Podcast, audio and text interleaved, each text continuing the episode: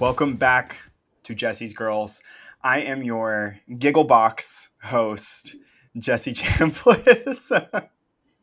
I told my guest before we were recording I had to get all my giggles out, but he informed me that the giggles should stay in. So they will not be edited out. The giggles will stay. They will be the third guest on today's episode because I feel like this episode's going to make me giggle a little bit at times. It's a little dark, it's a little fun. You know how it goes. Welcome, friend of the pod, Troy McEady. Hi. Hello. Hey. Hello. Thank you it's been a little bit since we recorded together. I know, it's been a while. Our last time recording was when we kind of blew up the internet with our Britney Spears episode. Mm, yes, yes, yes. And look how much has changed even since then. And that's why I don't feel like we could even make an episode again, like a follow up yet, because Britney, I feel like, and this is all speculation, hmm is just kind of living her life right now. Yeah. It appears, just from what we can see. So no one come for me for saying that. Just from what it appears, it seems like she is living her life. We basically all just need to shut the fuck up until that book comes out. That's how I feel. If the book comes out. When the book comes out, Jessica. Thank you.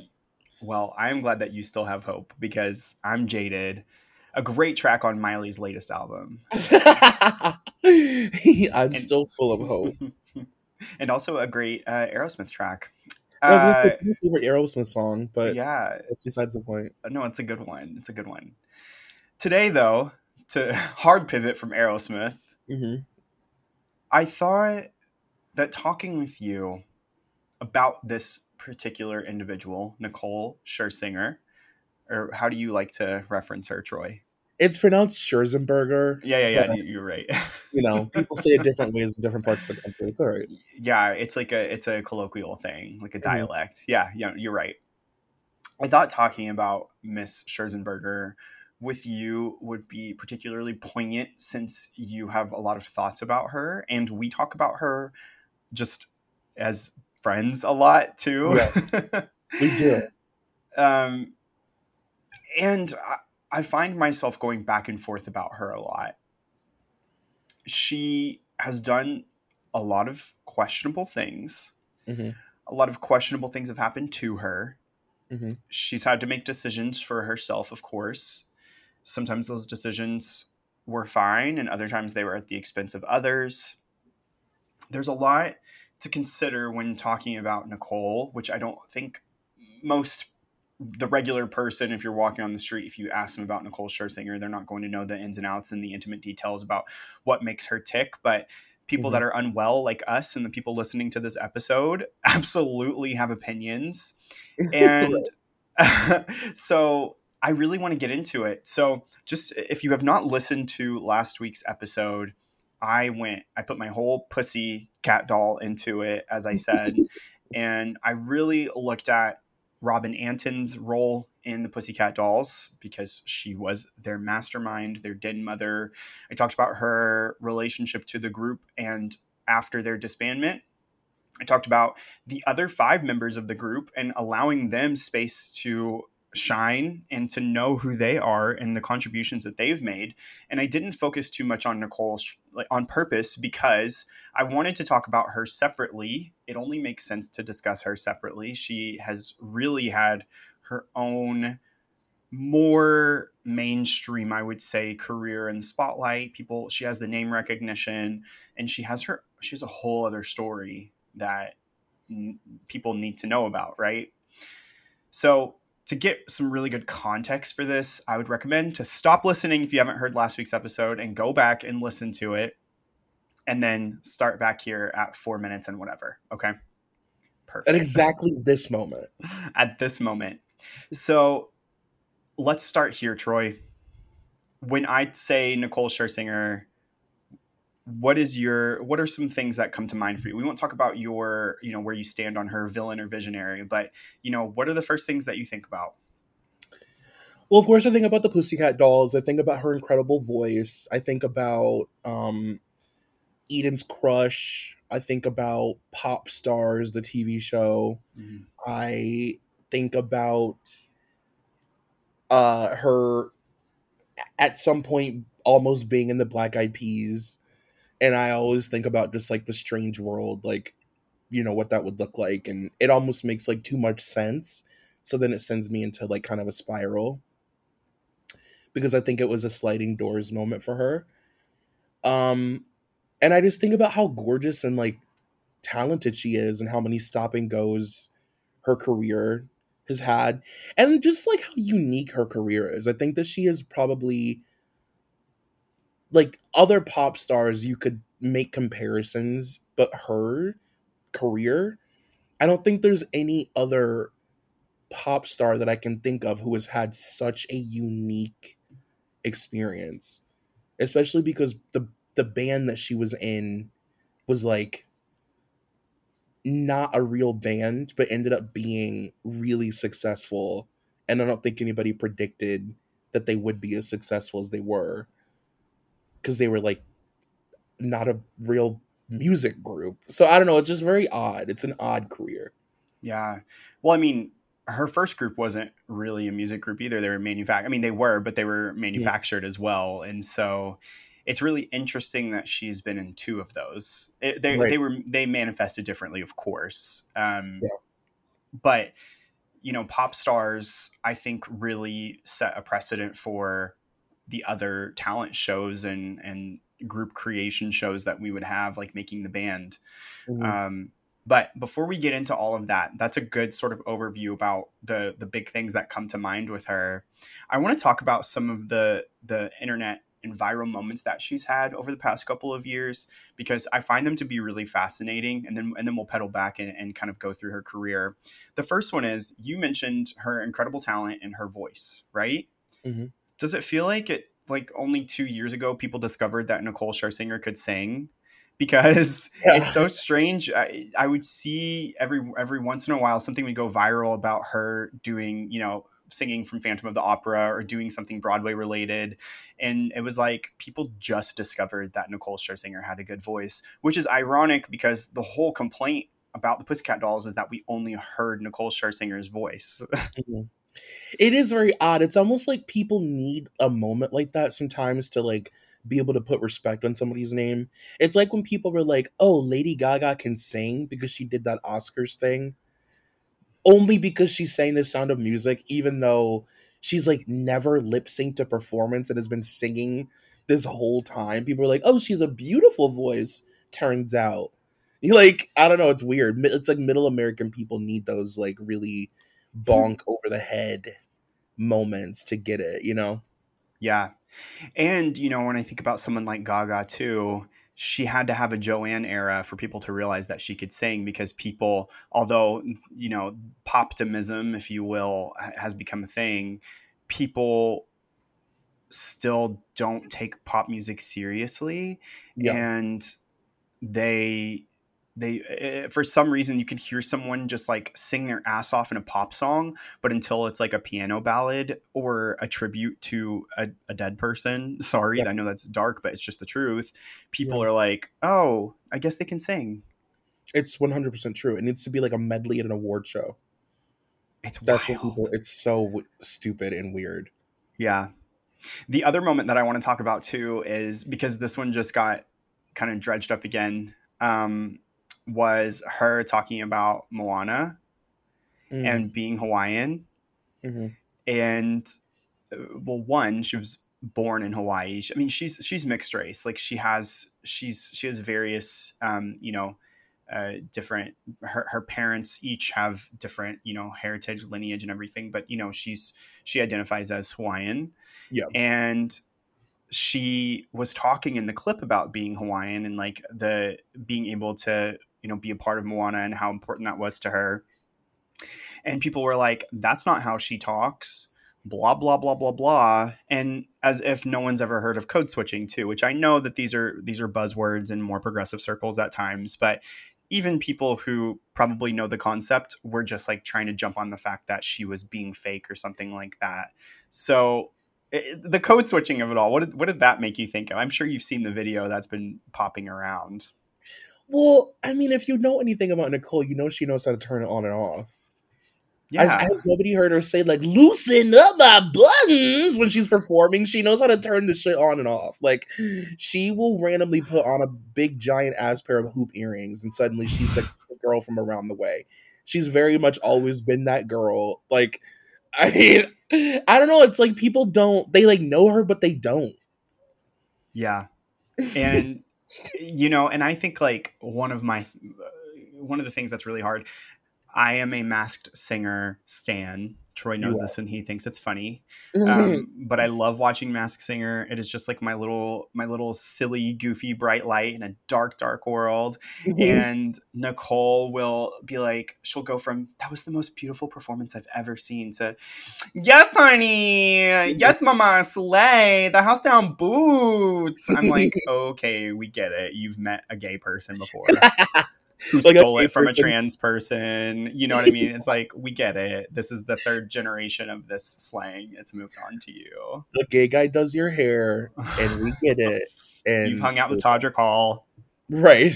we get it but yeah but uh, you know i think the the hawaiian thing was very different because i thought that was a little bit more authentic um because she did grow up you know and she spent a portion of her childhood in hawaii and then she moved to kentucky Mhm. and then um you know she really got her start because she went to uh, a university a state school in kentucky wound up dropping out because she got an opportunity to tour with a band um, and then popstars happened right. and then popstars was huge it was a uk show and then they did it in the united states and they created eden's crush now i know that you are in popstars so yeah. talk to me about your popstars experience and just if you want to like walk us through like what happened one of the fascinating one of the most fascinating things about this besides that it was kind of groundbreaking and set the set the stage for american idol and you know everything else in the future was that geri halliwell was uh, a judge which i you know the spice girls connection girl Mhm. group to girl group you know i love when that happens but anyway talk with me about about popstars I just remember that show like coming out in a really formative time in my life. Like I was just really engaged in stuff like that. Like not in like a way where you watch stuff and you're like kind of cynical about it. It's like when you're young enough to really be in it and like to vote and to like want to go buy the album because you're nervous that it won't do well because you, you like you're in it emotionally, you know. yeah um that show i remember just it being the first of its kind where we got to like watch a manufactured pop group in its like creation and like everything as far as like the wardrobe and the styling and who sings what and whatever and like really feeling like you're a part of it and that was like 10 well yeah that was like 10 years before even like celeb reality where like you would watch people like ashley simpson make an album and even then that was still really effective. So for popstars to be on i mean it was like mind blowing like you said it was pre american idol and all of that stuff. It was absolutely mind blowing to think that we were like being privy to this stuff. And then um it's also so weird to look back on because nicole was had a tumultuous relationship with her band members because she was being pushed to the front and Yeah. you know just decided at a certain point that she was the lead and it's just funny that that then became like the story of her life Yeah. Do you think so? Here's where we kind of start to delve into the Nicole Scherzinger psyche. Do you Mm. think that that happened to her because people saw her talent and knew she could be a front runner, or do Mm. you think that she made that happen for herself? i think it's both Yeah. i think it's both i think that nicole naturally has that like i'm going to be the leader whether i'm the leader or not i'm going to be the leader like she just has that personality but i also think that she's so magnetic and so talented and so beautiful that in a room full of like sort of insecure girls looking for somebody to like tell them what to do next nicole is the one that you feel comfortable like putting in the front of a group and she just is Yeah. and for that to have been so obvious even then when she had never done anything is like pretty telling to me And you and I talk about this a lot that you can grow your talent and you can practice and you can get better at your craft. But star power is something that you can't manufacture. Yeah. You either have that glint in your eye or you don't. It's truly either you're born with it or you're not. And in those groups, it's like some people are able to slip through the cracks that don't have it because they do fill a necessary space, but they're not the leader of the group, you know? Yeah. Um and Nicole's just a natural born leader. Yeah, she is, whether she has to fight for that or not. Or Yeah. it's given to her. So they developed this group called Eden's Crush, and we got one song basically and one album. We got a full album, but we got like one song, and it was a top 10 song in the US. And uh, Get Over Yourself, it's a bop. It really is. Get It is. over yourself, goodbye. Yeah, I remember that. I remember that as a kid. I like kind of caught some of Popstars, um, but I didn't really watch it in its entirety. But I knew the song, I knew the music because it was just right in line with what I wanted. Right. Um, they went on tour with NSYNC and Jessica Simpson, um, and then they it, everything kind of folded for them because the label went bankrupt. Yeah. And the label just kind of was like, uh, you guys are done now. like they were literally famous for a year. They put all this energy and time and money and effort into the whole thing. They were being starved. They were, you know, living in this like basically like a model house together, like a next top model home. Yeah. And all of it was for nothing because then literally a few months later, they were like, "We don't exist anymore as a record label. You guys figure it out. Bye, girls. Bye, girls. We love you, girls."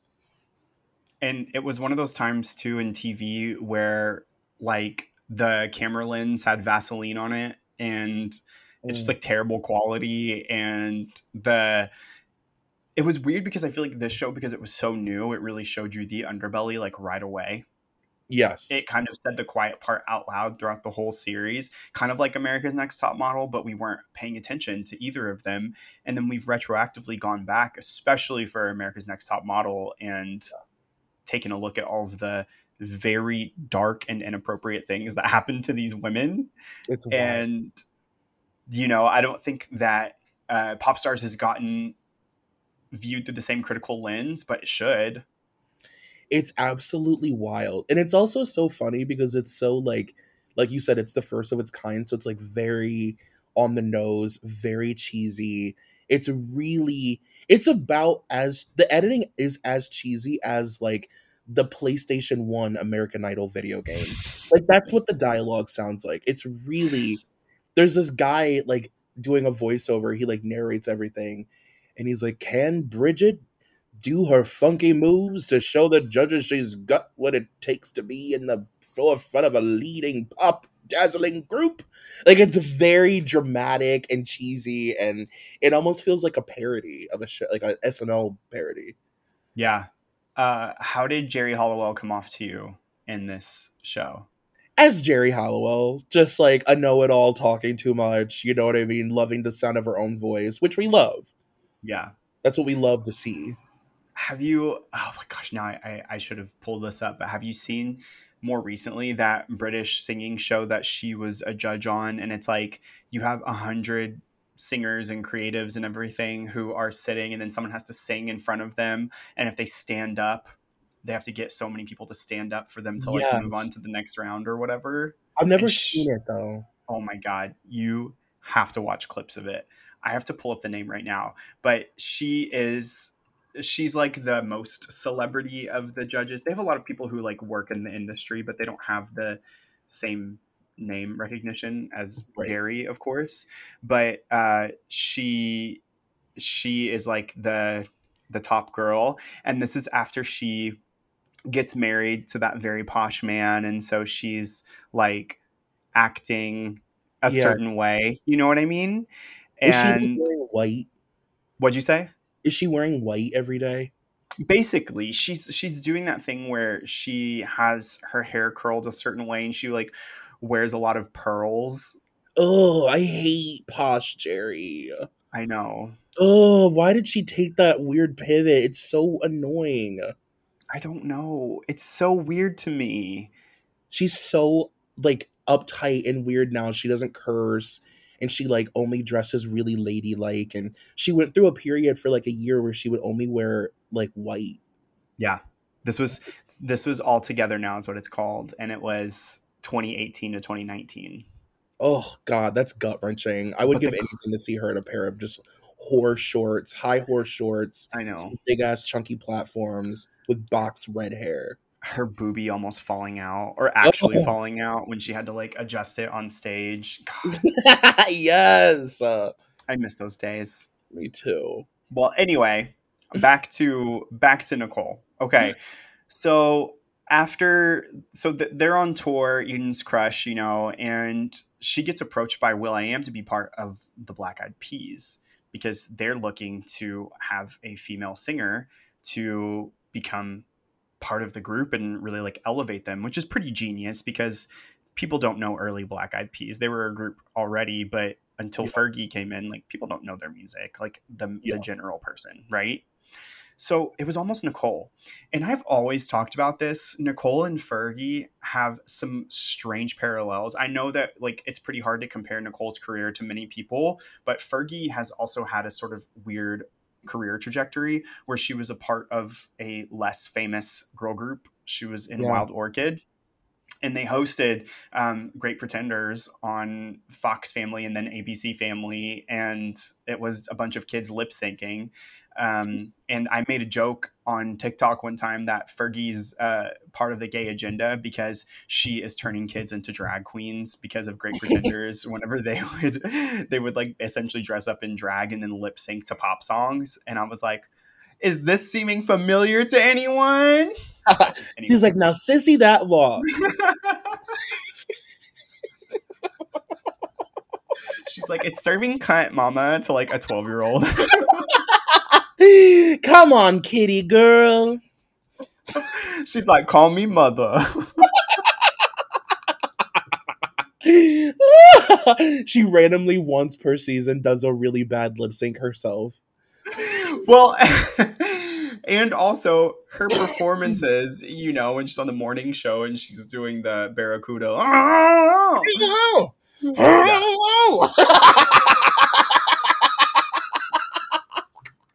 Fergie is out of her mind. Fergie, Fergie is like. Fergie is like an alternate dimension Nicole, right? Yeah. It's not that Fergie's not talented, but she just makes choices. Mhm.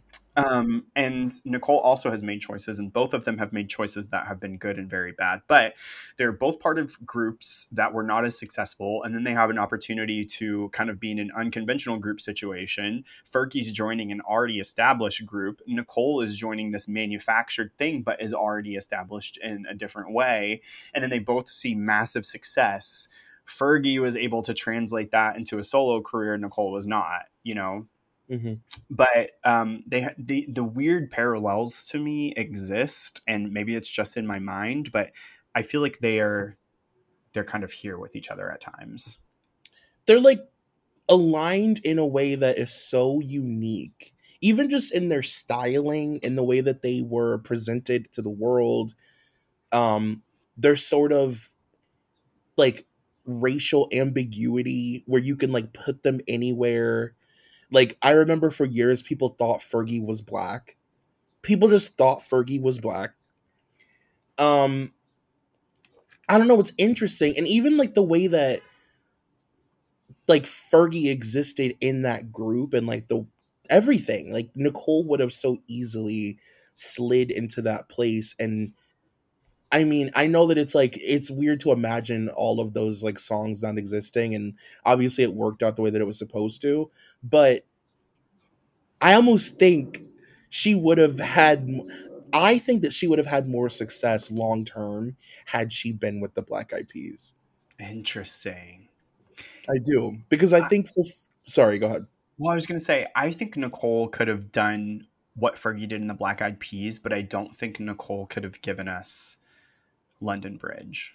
I'm just See, okay, I believe that the reason Fergie was really able to like even do the solo thing is because she had will.i.am to be to produce such a familiar like who was going to produce a better record for Fergie than will.i.am? Like that was very lucky for her to have that. And ironically, will.i.am was who tried to do Nicole's solo and it's not like the music is so terrible, but it's just like that streamline that Fergie had from the Black Eyed Peas to then do solo music as a solo artist with will.i.am featuring, and it sounds like the Black Eyed Peas, but it's not. It's like a whole thing. Yeah. Well, and also too, I think Nicole shot herself in the foot by trying to go solo in the way that she did after one album. Fergie took some time with the Black Eyed Peas and, right. you know, at least had like two good album cycles before she did her own thing and then she went back to them. So Nicole declines the Black Eyed Peas offer and it's because of her boyfriend who is the lead singer of 311, which yeah. weird. Can yeah. you can you talk with me because I know you you know this pretty intimately about some of Nicole's more um, relevant relationships that she's had with mm-hmm. people. This is and this is like through Pussycat Dolls and after. Who are some of the high profile relationships that she's been a part of, and how did they impact her career? Well, that one is really specific because he she later like came forward and said that he was super controlling and abusive and yeah. Um she had a lot of like stalls in her career at that time because he was not letting her do work. I mean, he was like, you know, she found out later that he was like declining offers for her. And, you know, he was like acting as her business manager and, you know, telling her what would be good and not good for her. So who's to even say what her career would have looked like if she wasn't dating him? Um, and he was also like weird like nervous about her becoming more famous than him. So he would like do things to sabotage that.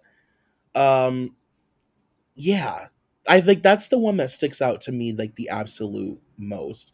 The other ones i think are all mostly alleged with things like you know simon cowell and things like that. Well yeah can, can you talk about some of the rumors? But i mean there's the documented ones but can you yeah. talk about some of the rumored relationships that she's been a part of so Simon Cowell is a big is a major rumored relationship for Nicole. And if you know anything about Simon, uh, if you've ever read any blind items about Simon Cowell or any, I guess, headlines in general, um, you know that the rumor is that Simon uh, uses his power and his leverage in his show as a way to like get women to sleep with him. So if you want to be a judge on one of his shows, you have to basically have like a sexual relationship with him and he's like almost kind of open about it because he's a pig. Um so it's been rumored that she's had like a very long-term sexual relationship with simon which is poor thing. Yeah but. and simon this is kind of the open secret too but simon cowell's home is essentially like a brothel. Like, there's just always women there Yes. Just kind of like semi living there. It's like a it's like Playboy Mansion in a way. Yeah, I was gonna say he almost does have like a Playboy Mansion thing going on, and he dates many women at once. Um, he has like a harem of women, and yeah. he knocks them off the, the the roster and brings new ones in, and yeah, there's all kinds of rumors about famous women that have had to sleep with him to get a job. Yeah, Ew. Which, you know, I guess you can trace through the women that have been on his shows. We don't have to get into that.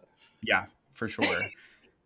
I mean, I can't imagine some of them because that they wouldn't make sense necessarily. Um, but I, yeah, I can absolutely see what you're talking about. Yeah. Like I don't think Demi Lovato was necessarily on that. She was like a child whenever she was on right. X Factor, basically. Um, I don't think there's any of those types of rumors with him and and like very young women. Uh, I could be mistaken. I just know about like like he likes those high profile pop stars, mm-hmm. models, kind of. Yeah, yeah. yeah. So Nicole declines Black Eyed Peas, but it turns out to be great for her because she gets connected with Robin Antin and then she becomes like the as Snoop Dogg would say, lead Pussycat hmm and Pussycat Dolls. Obviously, we know what happens here. I talked about this a lot in my last episode with their first album and, and like the sort of meteoric rise to success, as I love to say. I love throwing that phrase in there as much as I can. And then we have the revelations. This is past Pussycat Dolls, but to talk, you know, more in line chronologically with what happens after their first album, then we have Nicole Scherzinger's Behind the Music special where she reveals what was going on here. So in that special, this, we're just going to do a trigger warning for um, body dysmorphia, eating disorders, etc., because she gets into all of that. So um, she talks about the immense pressure to be gorgeous and beautiful and skinny and have the perfect body and her struggles with bulimia in the group. Um, the other women have opened up to about just the like you have to be so fit and you have to look this certain way and people would be constantly commenting on their appearance etc um, and then we have this sort of complex that nicole has with blonde beautiful like pop women right? Mm-hmm. so i know you've discussed this. So so what are some what are some things that have kind of indicated that nicole has a little bit of a complex with blonde pop stars too? Um well she talks in that which by the way that behind the music is like one of the greats. It's yeah. one of the better episodes. It's like really really really profoundly uh just like dark and informative. It really goes there very um, TLC. Yes, very very TLC. It's like one of the ones like I remember sound bites in my head from it always. Yes, same. Um, but she she talks in that about you know growing up as a brown girl and having been in the entertainment world and like auditioning for plays and bands and and doing pageants and like you know she was always like doing things. She's like one of those girls that was always like in a parade for whatever reason waving you know? Um and always being compared to like pretty athletic blonde women and her being like the other the other category you know? She's not blonde she's not white she's gorgeous but like looks totally different.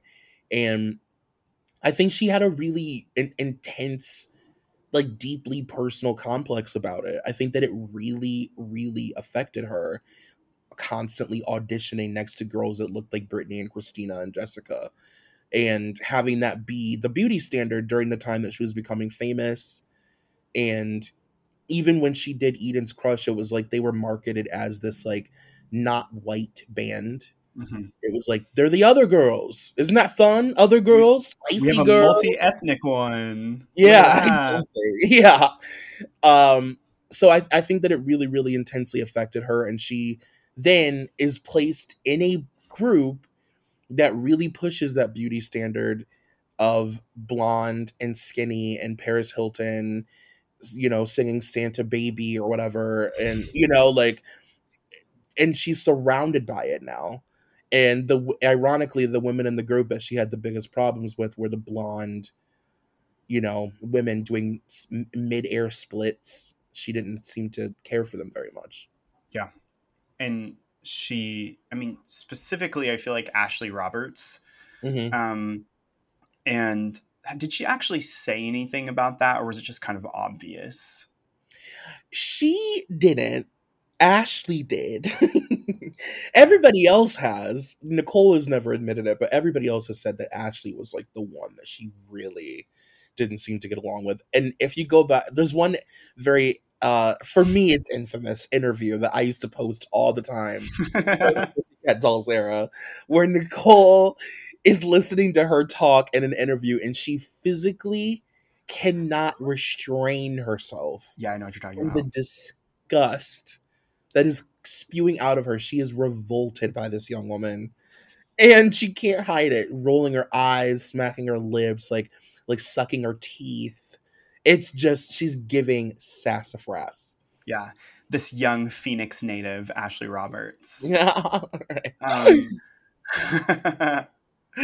so there, there's clearly some sort of friction, but it's funny because now, so I follow Ashley on social media Mhm. um, because she was one of the other ones that I just really liked. I think she's fun, you know? Yeah. And she and Nicole comment on each other's stuff. Interesting. But I don't know if I see Nicole like any of the other women's things, you know? Yeah. So it's fascinating. And she was one of the ones that came back, right? When they did the she did the reunion. Yeah. The only Okay. one that didn't come back for the the last reunion was Melody. Um and then yeah, Carmit had left. She was the first one to leave. So Carmit and Melody have been the only ones who haven't been like part of the every reunion and every iteration, you know. Okay. Um so it was it was interesting to see who may still have a relationship or not. But That is interesting. I digress. To to pivot back to the behind the music, this is also when Nicole drops the bombshell about the fact that the Pussycat Dolls' second album was all of her material or most of her material. She had written a lot of songs for her solo album. She was starting to do her own thing, and then they were like, uh, "You got to come back to the Pussycat Dolls. It's not really working for you. This is this is you're you're kind of obligated to them." Now, they didn't really get into what like contracts or obligations or why she had to come back and do this, this, and that. That that is kind of, I feel like, still a little bit of a mystery. Um, And the only people who we would ever be able to get information about that from would be Nicole and like Ron Fair, right? But Right. she did, and so she hands over some of her songs. She'd already recorded "When I Grow Up." It was for her album, and then you know, they were like, well, it's for the Pussycat Dolls. and there's that iconic video of her going, I, Yeah. I played the album for the Pussycat Dolls. And she's like looking into the camera. yeah. She's like, they hadn't heard it. I mean, Dude. it's mind blowing. oh, man. And, uh, you know, I have to imagine one, how she's feeling, right? Because she has ownership over these things that she's already recorded. Mind you, she didn't write on all of these songs. When I grow up, she did not write on. That was a Darkchild thing. that was given to her. So it's not that it's not her song because she didn't write it or anything like that at all. Um, but some of these things she did write for sure. Others she didn't. But she'd already. I can't imagine because I'm not a recording artist, right? But if I were to have something that I recorded and then it just be given to someone else, I would feel really terrible. horrible. Like, it's, it's not- literally gut wrenching. like what is the point like it's not mine my voice is on here it's like it's like how people will take sound bites because the person didn't copyright it or whatever and then they take it and make it their own and it's not their voice right but the Right. person whose voice it is doesn't own it anymore Well, it's fucked up too because it's like it's her being told for years like you're not good enough as a solo artist, but your solo work where you're the only one singing is good enough as long as you have these four girls behind you again doing mid-air splits. which is wild It's insane. because And like the sorry. conundrum is oh, sorry the, the conundrum here is that the whole complaint was that the group was too much nicole but when nicole tries to just go nicole she wasn't good enough without the group Right, and like she'll make the point like, well, they didn't do anything and they didn't sing and they they didn't have any creative input and they were, you know, they're not even on the songs or whatever. But then when you hear from them, they're like, "We wish we wish, hello, like we wish we could be on the songs." I remember one of them saying that for them it was like a major major huge big deal that they got to get their initials on their the little motorcycles that they're riding on the album cover because for a long time Robin didn't even want people to really know their names. So I mean, like it's crazy and it it's just like that is the true like the the truth lies somewhere in between that where Nicole acts like they're all just these lazy whores and then they act like she's you know the evil stepsister it's Yeah. like interesting something that I talked about on my last episode too was that Doll Domination, Pussycat Doll's second album, didn't do as well as the first. And Yeah. so they did a lot of like reissues and repackaging of the albums. And they gave each of the other four women, because Carmit had left at this point. So they gave each of the other four women their own solo song on the album. And it was like introducing Ashley Roberts in the title of the Mhm, song. mhm, mhm, I'm like, mhm. babe, it's the second album. Why are you introducing them? Isn't that crazy? It's so messy. and like once again that's another just sort of dig it, it wouldn't make me feel good to have that i'm being introduced even though i've been in this group for two, two album cycles and i've toured multiple times with her, with them To me, it's just bad business. It's really, it's like having successful singles is not everything, obviously. There's no, like, sure, that's great. And like, they broke all these, but like, what does that really mean at the end of the day? Not much. You know what I mean? They made no money. Nobody is going to like, it, it like stick with you was not in the rock and roll hall of fame it's on my it's in my rock and roll hall of fame but it's you know what i mean like at the end of the day these record labels need to control their artists down to like the marrow of their bone is so unnecessary and consistently shoots them in their own foot and they like never learn from it like what harm is there in allowing the public to know the personalities of the other girls in this group that they are already supporting? I know. It's so dumb. So she tries to release a few songs solo like i mentioned. They don't go anywhere. The rest of her music that she'd recorded is given to the pussycat dolls for doll domination we know that they disbanded after that and nicole starts to do her own solo thing here again. So she's going to release this album called killer love. She puts out a few singles and she releases one doesn't go anywhere. She releases don't hold your breath. It peaks at 86 on the hot 100 which is so sad. And then she releases right there with 50 cent and it peaks at number 39 and Burp, burp, burp. I know to see those numbers is just like insulting because like someone else who might be starting out, you know, that would be such a great honor to even chart at all. Mhm. And then we have Nicole who has this like huge jumping board from the Pussycat Dolls and then it's just a flop. And then her then her career starts to take a really interesting turn, you know, she releases another album, it doesn't go anywhere, it doesn't do much and then we like move into a different space and she kind of, you know, pivots, right?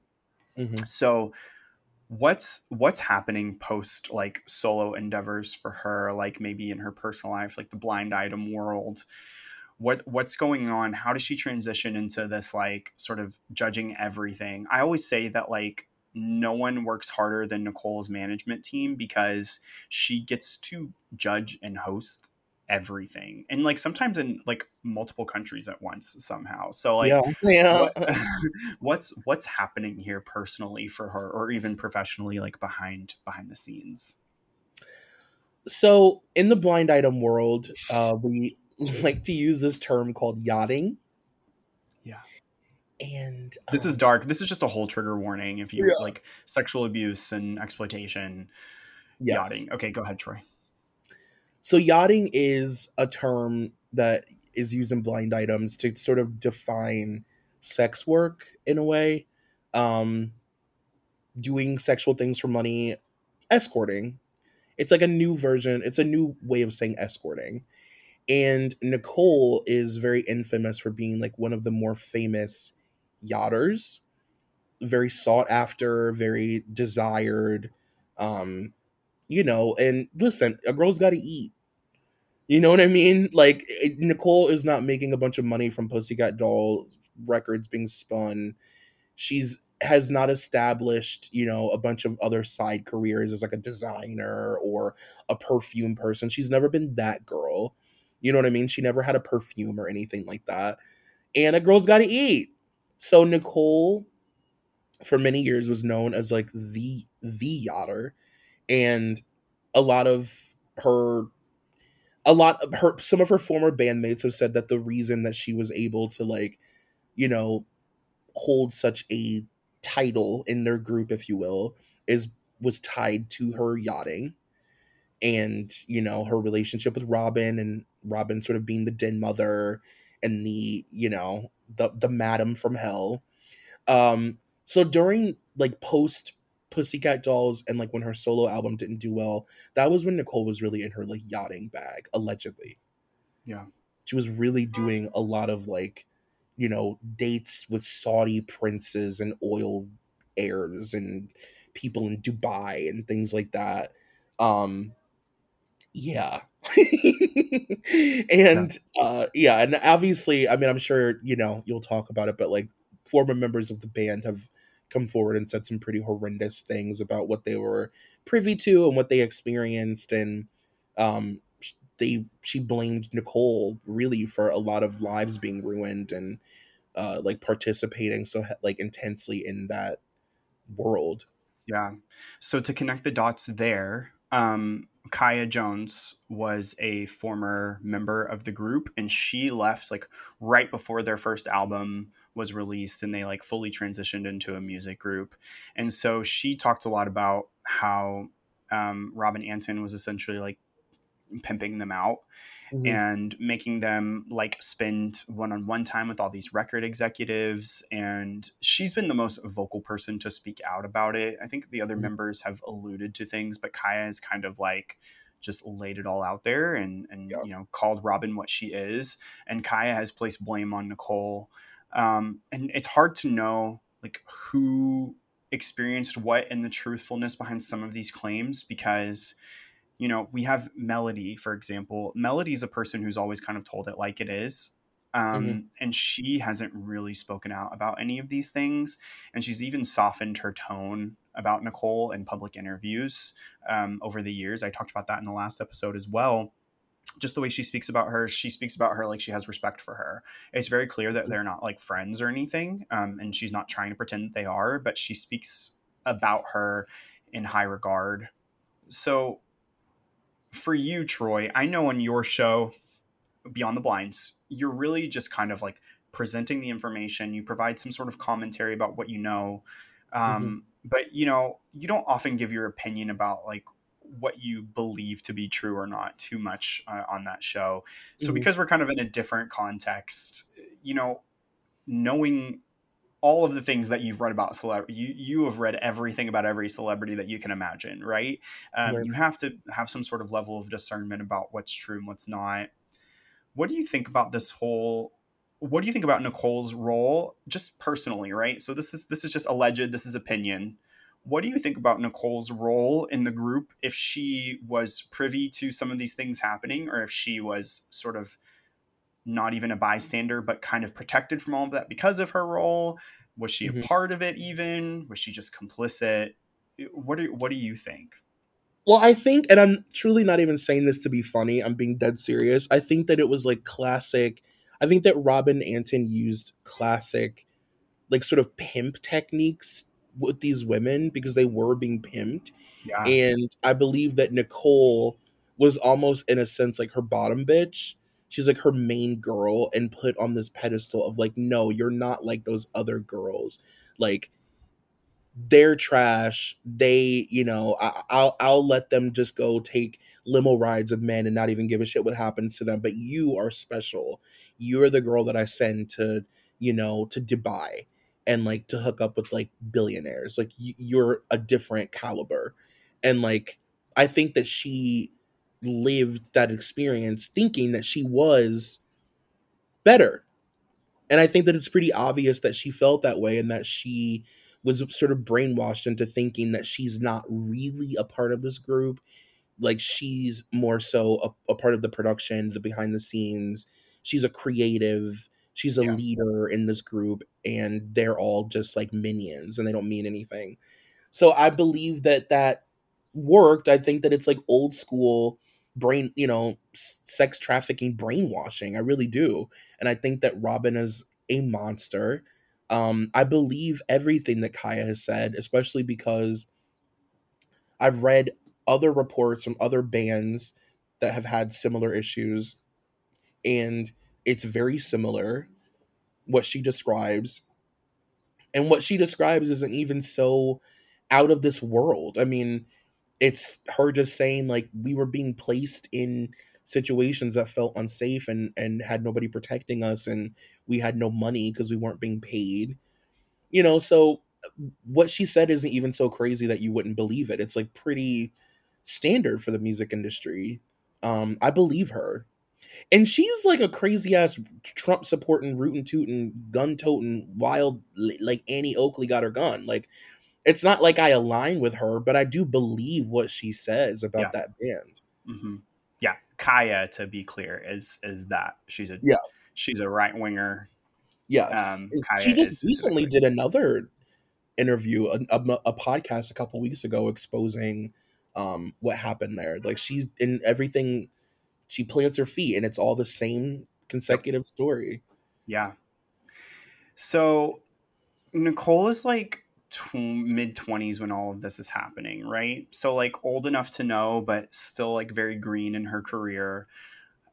You know, I, with everything that I've learned about Robin that I didn't already know and, and researching for all of this, there has to be an element of truth. I don't know if we'll ever know the degree to what is true or not, but there mm. has to be an element of truth because this this really stood out to me. One of the interviews I read that I discussed in the last episode was a dancer who had worked with the Pussycat Dolls previously went did an interview with LA Weekly, but she didn't want to use her real name because she said Robin is very powerful. And like, I mean, if that doesn't speak volumes, she didn't say anything incriminating about Robin at all in that Mhm. interview. But to make that sort of statement, and if you know you're not going to say anything incriminating, but you still want to be anonymous, Right. I mean, that is a huge red flag, and that sends shivers up my spine. And I 1000% agree with you. And I feel like you have to ask yourself why would a label or a of the manager of this group decide to keep these girls poor? What would be the reason for that when she has enough money to like feed the world? Robin is very wealthy. What would be the point of of making it so that these girls can barely eat, afford to eat? Keep it's them, control. yeah, keep them dependent on you. Absolutely. so that they can't just run off and decide not to work, you know, or whatever. Um, it's it's really sad. I would really highly suggest anybody listening who hasn't heard it, like, go listen to Kaya's interviews on YouTube. They are very intense. Wild Yeah, and difficult. yeah. Okay, I want to put my um, tinfoil hat on here for a second, and then we're going to get back to Nicole specifically. Oh, I love tinfoil hats. Still for it. So, as I've learned more about Robin Antin and thinking about what I know about Lou Taylor, I wonder about their connection to each other. So, Mhm. let me just point this out, and then you let me know if I'm on the right track here, okay? Because we have not Okay. discussed this prior. Right. so, Lou Taylor, mastermind of Britney Spears' conservatorship, Uh-huh. tried to get other people in conservatorships as well, including most famously Lindsay Lohan. Okay. Um, she is super connected to lots of people in Hollywood. She's also very, very powerful, but she's one of those people whose name you wouldn't have known until the Britney conservatorship because she's a behind the scenes puppet string Mhm. person, right?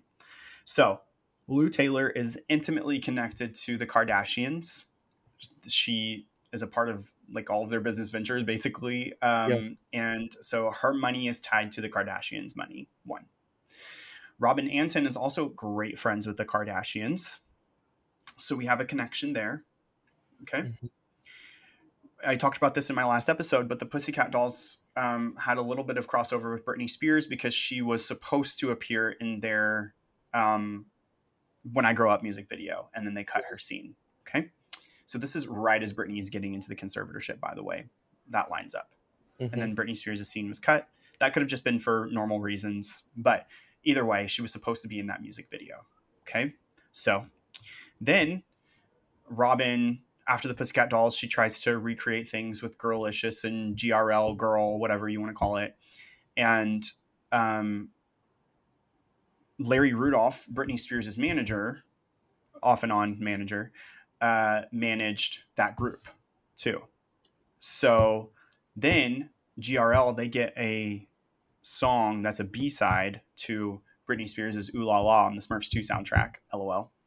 Um, but another Britney Spears connection here. This is all while Britney's under the conservatorship and working with Larry Rudolph. Um, he's the manager here, so that means that Larry and the Kardashians are both tied to robin professionally, mm-hmm. who are both tied to Britney and her conservatorship, right? Um, and then, if you know now, Lou Taylor's bottom bitch, if you will, is Meghan Trainor. Mm-hmm. Okay. Meghan Trainor did a song like an album ago uh, called Genetics featuring the Pussycat Dolls. So this is post Pussycat Dolls. This is like 2018, 19, something like that. Um, and so the Pussycat Dolls are not together. They haven't like announced their like main reunion or anything like that at all. Um, and she gets a the Pussycat Dolls tied to Robin Antin get a feature on Lou Taylor's Bottom Bitch, Megan the Trainer. Mm-hmm. Right. So there are so many parallels between Robin Antin, Lou Taylor. What are the connections that you know of? Am I off? Am I off track here? Am I off the rails? Is my tinfoil no. hat like wrong? It's firmly secured, and you're correct. And also, by the way, let's not forget that the Pussycat Dolls opened for Britney. Of course, circus tour. Uh, and like of all the tours, which is the tour right after her conservatorship begins, where her children were dangled in front of her, and her father told her, if you do this one last tour, then you're going to get your kids back and everything's going to go back to normal. Yeah. She did not. Of all the tours to be for them to be a part of, they're a part of the conservatorship tour. Um, yeah, I mean that is such a great example of why a lot of people don't speak up you know, you always hear people talking about why these celebrities don't say anything. And it's like, that's the reason. They can't. You know what I mean? Like, what could Meghan Trainor say in support of Britney Spears? Nothing. She can't. You know, even the Pussycat dolls, like Nicole, Nicole has worked with Britney many times and she couldn't say anything either. What could she possibly say? But no, you're not far off at all. Yeah. I think Nicole holds a weird sort of animosity towards Britney Spears anyway because she fits that archetype. Um, and also, she's done multiple impressions making fun of her on late night shows, and she's made one off side comments about Britney. Um, which you know we're very protective of Britney Spears, right? um, and you know they may not they may not have been malicious comments, right? But still, the the the ties to the people that she's tied to make it incredibly questionable to know her motive. Meghan Trainor yeah. allegedly is not allowed to speak about Britney Spears in any capacity and has to dodge questions about her um, or even like lean negative toward her in interviews. This has been, I mean, this has been speculated and documented, and people have provided pr- like all sorts of different proof in the way that she talks about her and, and Lou Taylor's demands and everything. You know, it's yeah. kind of all over the internet if you want to find it, but it's all really fishy, right? It's extremely fishy and it's almost so glaring that it's like it, like it makes you feel crazy because it's so obvious that you wonder, well, maybe am I am I like losing it? But it's like it's there. You know what I mean? It's very clearly there. And I just think that Nicole is one of those celebrities who like her fame is so attached to like the underbelly of Hollywood and like the gross and dark sidedness of Hollywood that like she walks a really slippery slope. And yeah. you know that was uh, one of the things that Kaya said was like this is a woman who has literally ruined people's lives. Like she said like I've watched this woman destroy people's marriages and like ruin people's lives with like not a single a single moment of looking back and caring at all. Yeah. And also to add to your point earlier, I do agree that, you know, Nicole Britney does fit into that archetype that Nicole has always had a problem with. And I think that for a lot of women who are trying to become famous in the pop space for a certain time, for about you know 20 years um their career had to go through this britney spears filter that was very frustrating for a lot of people. It was Mhm. like even if you didn't want to do anything remotely similar to britney spears you still had to have some sort of tinge of britney something some version of britney or like i'm the not britney. It's like you're britney but hawaiian. You're britney but black. You're britney but you rap sometimes. You know what i mean? Like so that's got to be frustrating Yeah. There was also um, uh, there there was some sort of documentation too about Lou Taylor having some sort of business tied into Nicole Scherzinger's um, a home that she had purchased as well.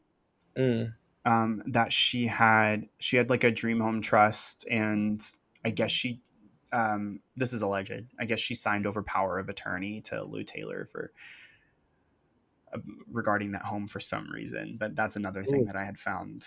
So there there are weird connections there. I had to just bring that up because anyone tied to Lou Taylor, and this includes not only like I mentioned the Kardashians and Nicole Scherzinger, but Lady Gaga and Yeah. other high profile celebrities um, that I love to bring into the conversation because people think celebrities are just they're either good or bad, and then you know they get a good or bad label, and Right. whatever. But I digress. Let's take it back to a couple of other things that I think are important as we look at the whole Nicole eh, picture here. Some of her personal beliefs. So she has come out as pro life, which, you know, not going to shame anyone for that. I understand why there are personal convictions for people choosing that, even if I don't agree with them, whatever. Mhm. It just doesn't feel like it fits in necessarily with the public persona that she has. mhm. Um, she also, and, and this is why she has uh, been a part of this group that Robin, you know, touted as like ultra feminist because they were taking control of their sexuality and their bodies and everything like that at all, uh, and everything like that. But Nicole does not identify. She's gone on record to say she does not identify as a feminist because Mhm. she said she is quote for all people or something like that. Mm-hmm. Interesting. Which that's not even the point of feminism, but anyway, you're miss you're missing you're missing the mark here. Um, right. And but she's very pl- pro LGBTQ, Mm, well, she better be. right? Like that's that's her fan base, so you got to be. Yeah, they're the only people who even still talk about you, and also who who has been like bronzing you and helping you put on those oddly shaped bathing suits for the past twenty years. It's the gays. full latex. Yeah, They're like Criscoing you into full latex because no one of anybody's shape can just wear all latex. It just doesn't. It doesn't work. the gays have been oiling and greasing you up, girl, to help you put your latex on for years. You better. Yes. And it's just so funny too because we're in this place where, you know, your sort of political ideology is so tied to your identity, whereas it wasn't like that for a really long time. I think because Mhm. the stakes are higher now, um, and people who didn't always have a voice are speaking up, and so people are white knuckling and you know whatever. But I do, I did think that was kind of important to throw into the conversation. Um, before we kind of move into our overarching thoughts about like is nicole the villain? Is she the visionary? Where, where does she fall on the spectrum? I want to talk about the lawsuits. Mm, okay. so i talked about this in the last episode but i want to recap as well.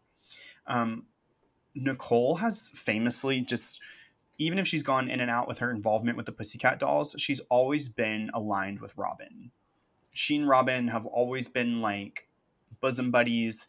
They are masterminding the pussycat dolls and everything and staying staying at least somewhat aligned okay? And then we have the infamous 2019 into 2020 pussycat dolls reunion era Mhm. and everything got very messy. So quick recap. Nicole negotiates a contract with Robin to come back for the Pussycat Dolls. Four of the other members, aside from uh, Melody, all sign on as well. We don't know necessarily what their contract looks like because this is all public record now because of lawsuits. But um, before in 2019, before the pandemic, Nicole signed on for 49% of profits um, whenever they were going to do this reunion. They were going to do a greatest hits tour and they were going to release some new music. I don't know if it was a full album, but I know that they had some new singles planned and probably some sort of like compilation to go with it, right? right. Simply as a vehicle to, uh, you know, kind of launch their their greatest hits tour, right? So they negotiate all of that they do the the X Factor performance that caused a lot of controversy in the UK and got lots and lots of complaints because they were quote too sexual. Like, hello, it's 2019. What what are you doing? But, but anyway, dolls. Like, what do you what do you think this is the Lawrence Welk show? Right? Did you think that they were gonna read stories to children in turtlenecks?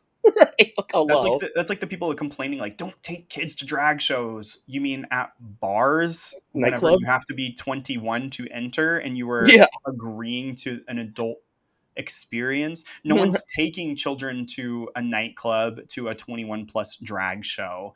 Right. No one is going to a Pussycat Dolls show and expecting anything other than the brand that they have had since well the 90s but what we know of since like 2004 2005 okay right they're going to dance, they're going to show their bodies. Like that's what we signed up for. Alas, we are in this place. Anyway, they release the single React. They they do that performance. They're signing up or they're they're gearing up for this reunion tour. And then COVID happens. Okay. So COVID happens, it puts everything on hold. Obviously, no one's negotiating contracts. Even like Hollywood, everybody just kind of took a break. Yeah. So 2021 rolls around and they begin talks again about this reunion tour and how they wanted to make it happen. Restrictions are kind of lessening again, you know, and they're going to tour. Well, they faced multiple complications because, uh, you know, we saw what happened in 2021. Bands would and artists would announce they were going to tour, and then they would be like, "Never mind, it's still not safe," etc. Back and forth, back and forth. Well, everything kind of comes to a head in late 2021 when Robin sues Nicole because she alleges that Nicole wanted to renegotiate her contract and get an exorbitant amount more of money of the the revenue shares et cetera et cetera. She threw out numbers um, for how much more? I think nicole wanted like 75% or something like that. So then in 2022 nicole countersues and she claims that Robin was basically misusing her name to promote something that they never like fully agreed upon and that renegotiating after you know the world changed was a very reasonable thing to do. And robin took out a loan from Live Nation basically to front the costs of this entire tour with the idea that Nicole was going to be a part of things. And Nicole is essentially alleging that she should not that was um, deceptive of her to be able to take out that loan when Nicole didn't fully agree to whatever terms. And now Robin has to pay Live Nation like 600K or something like that. And she's trying to get Nicole to pay for it and damages and everything. And Nicole's countersuing and saying, you shouldn't have used my name, bitch, type of thing. So this is fascinating to me. One, because we know how connected and powerful Robin is she's connected to the Lou Taylors and the Kardashians and everything like that. And for someone to like stand up to her, I think is really bold for Nicole to like countersue her. Nicole has her own career. She's able to stand on her own legs at this point. But I mean, what do you think? What do you make of all of this? What do you think is going to happen? Well, I think that Robin um, publicly announced Nicole being in it as a way to strong arm her into doing it. Um which is wild. Like I think that she purposely did that so that Nicole would have a harder time saying no because there was some I remember reading about like the week that it was announced, maybe like a couple weeks prior, Nicole had very adamantly said like I'm not doing it she was pretty clear like i'm not a part of it. I wish them luck. You know i always love the girls whatever. And then that's when robin was like we're so excited to announce nicole and the pussycat dolls. So i think that she did it as like a manipulation tactic which just shows like who she is as a as a person i think. Um and i don't know it's just hilarious to me that like finally after so many years of like you said, backing Robin blindly and always defending her. And, you know, whenever these girls come out and say that they were being treated badly or not being paid or being stalked and having men show up to their house to threaten them and all these crazy things, you know, she was always, I don't know what they're talking about. They're all crazy, just crazy little whores, crazy non singing whores. No, no. and then as soon as something happens to her, she's like, I'm suing Robin Antin. you know what I mean? I just think that that's hilarious. It's very like, I bet the other girls were having a kiki watching that play out publicly. Right. So here we are in the year of our Lord 2023. And I have to pose the question Is Nicole Scherzinger a villain or a visionary? Do you want me to insert my opinion? Yes well, it's not going to be satisfying, but I I'm I'm viewing villain and visionary on a sort of linear spectrum. Okay. And I think that Nicole is further on the villain side, mm-hmm. but not fully like rotted to the core. Okay. I think that she is obviously a mega talent. She's proven that. Um, I think that she has that sort of mentality that she will do anything to get to the top even at the expense of other people. Um, I don't see her take a lot of accountability, but I also see that she has been through some rough things herself um, that were out of her control. So it does make me feel for her to where I can't like fully like put her in the like terrible, awful, rotted villain slot. Okay. Like she's pretty close. yeah. What do you think? I think that's a good assessment. My thought, because I talk about celebrities every week and decide whether or not I think they're good people, I think that you have to be um, a piece of shit to become famous, in a sense. I think that you have to be comfortable stepping on people and backstabbing people. And I think that Hollywood is run on blackmail and control um, look no further than the group that she was a part of. And I also can't even imagine what she was indoctrinated into with Eden's Crush, like behind the scenes, the stuff that we didn't get to see. Yeah. Um, you know, her intro into the music industry was like this weird, dark, you know, manufactured pop group where they were being starved on television. So I think that you have to be comfortable with a certain level of like I don't know, poor behavior in order to really become a famous person. And if you're not, then things happen to you like Britney Spears. Yeah. Like if you are a good person and you and you become famous, then you get taken advantage of. So, yeah, I think that both are true. I think that Nicole is very talented. I think that she is a visionary as you put it. And I also think that she is a treacherous monster. I don't think that she's a girl's girl.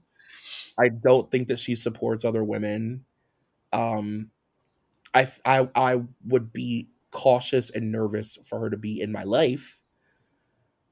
But I think she's very talented and beautiful and is meant to be famous. Yeah. She's like if I like really want to go out and I want to dance, but I don't want to like have a super deep relationship with you as a person, but I know mm-hmm. that you'll be down to go out, yeah. I would like text Nicole. Yes. I'm She's like, a happy hour girl. Yeah, yeah. I'd be like, girl, let's go get drinks and dance. Like, it's been so yeah. long. And like, we would talk about vapid things and we would dance and then we would go home. And I wouldn't see yeah. her for like three months. And she's funny and she, you know, she's great at impressions and she's silly, she's goofy. You know, she'd be a great happy hour girl. Like, let's take off our business casual and go get a fucking cocktail. Let's go get some pink squirrels. Unless it was 2005, and then we would put our business casual on to go out. Yes. You put on your your uh, blazer, yeah, and, base belt to go get a drink. put on my blazer over my like very silky cami, you know, yeah. and your skinny um going out jeans. Yeah, yeah, yeah, with a like a black heel. Yeah, my open toe jeans. Yeah, yeah. Mm-hmm. oh, oh man, what a time. Uh, We were so, blessed to be a part of it. what'd you say? I said we were blessed to be a part of it.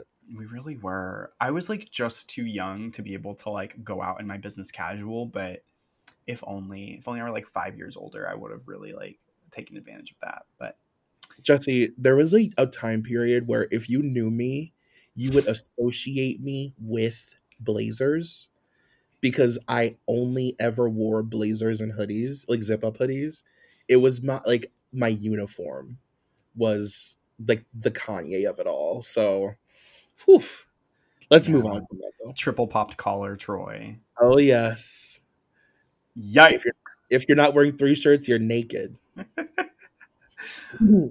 Troy, what's going on with you? Do you have any things that you want to talk about? You know, what do you have anything to plug? Anything exciting? Can you share anything right now? I'm always Oh. doing this to you. I know I'm so bad at like promoting myself. Um, well, I am launching a new podcast soon that I'm very excited about that I'm hosting by myself. Um, that I'm going to wait to announce the name of. Um, but I think that it's gonna be next month. I believe May is when it is going to premiere. And I'm really excited about it. It's like kind of everything I've ever wanted to do and it's just a really great concept and theme and it's going to be fun and of course you can still listen to beyond the blinds on everything stitcher and itunes and all this I, I don't even by the way i don't know what stitcher even is i just say it I don't either. It's just is that what android people use Uh, no, I think Stitcher is just like another podcast platform. okay I don't even know I'm if I'm on it. I don't. I don't even know.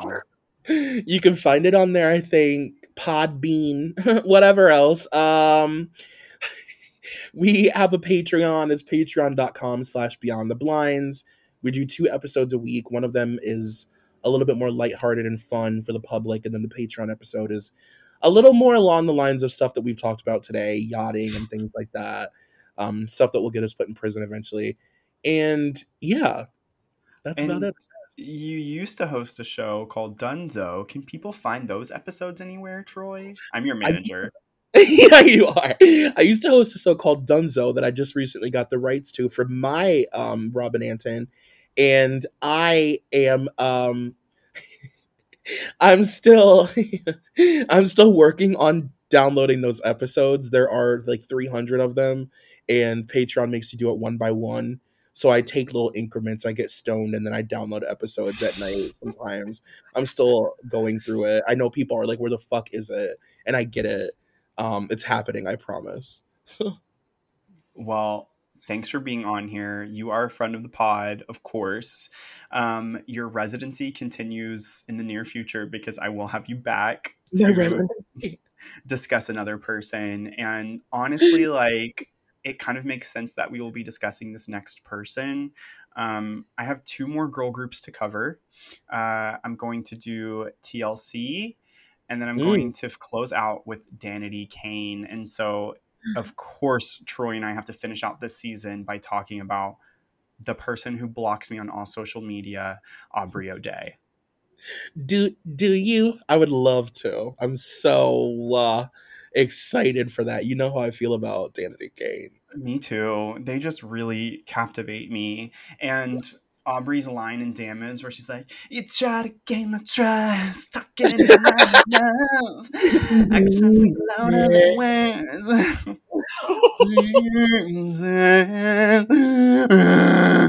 I love when Aubrey randomly is like a songstress. It's my favorite.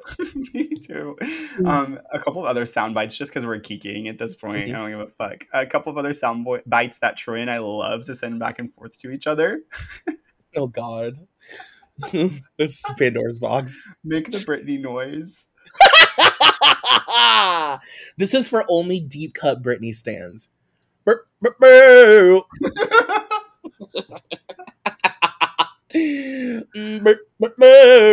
Oh, oh, boo. Um, What a great song. you okay? I'm not even gonna. If you know, you know. If you don't, I need you to go to the Britney album and I need you to listen to the bonus tracks. Okay, Yes. Oh, And- you'll hear it immediately. you'll hear it like quite literally when you hit play. You'll hear it. Yeah. So Oh, I'm gonna listen to it now. yeah, and then the other one is um, from Kylie Minogue, uh, her song Aphrodite, because in the bridge, in the bridge, she goes, I'm facing, I'm feeling mighty, I'm the golden girl, I'm an Aphrodite, all right. All right. I know I just blew out your speakers. I'm so sorry. One of the the almost biggest fights that me and Jesse ever got in was I sent him an audio of me doing literally my Kylie that day was like wild. Like the vibrato that I was able to accomplish that day was insane. And he didn't say anything back. And I thought it was literally, oh, it was like some Nicole Scherzinger behavior. I was like, oh, you see me as one of the little dancing whores. I can't have a moment to shine. Hey, Carmit, we're running out of time, Troy. So um, you turned around and said, "Turn her mic down, please." Turn her mic down. You're you're melody right now. No more riffs, no more riffs, no more whales.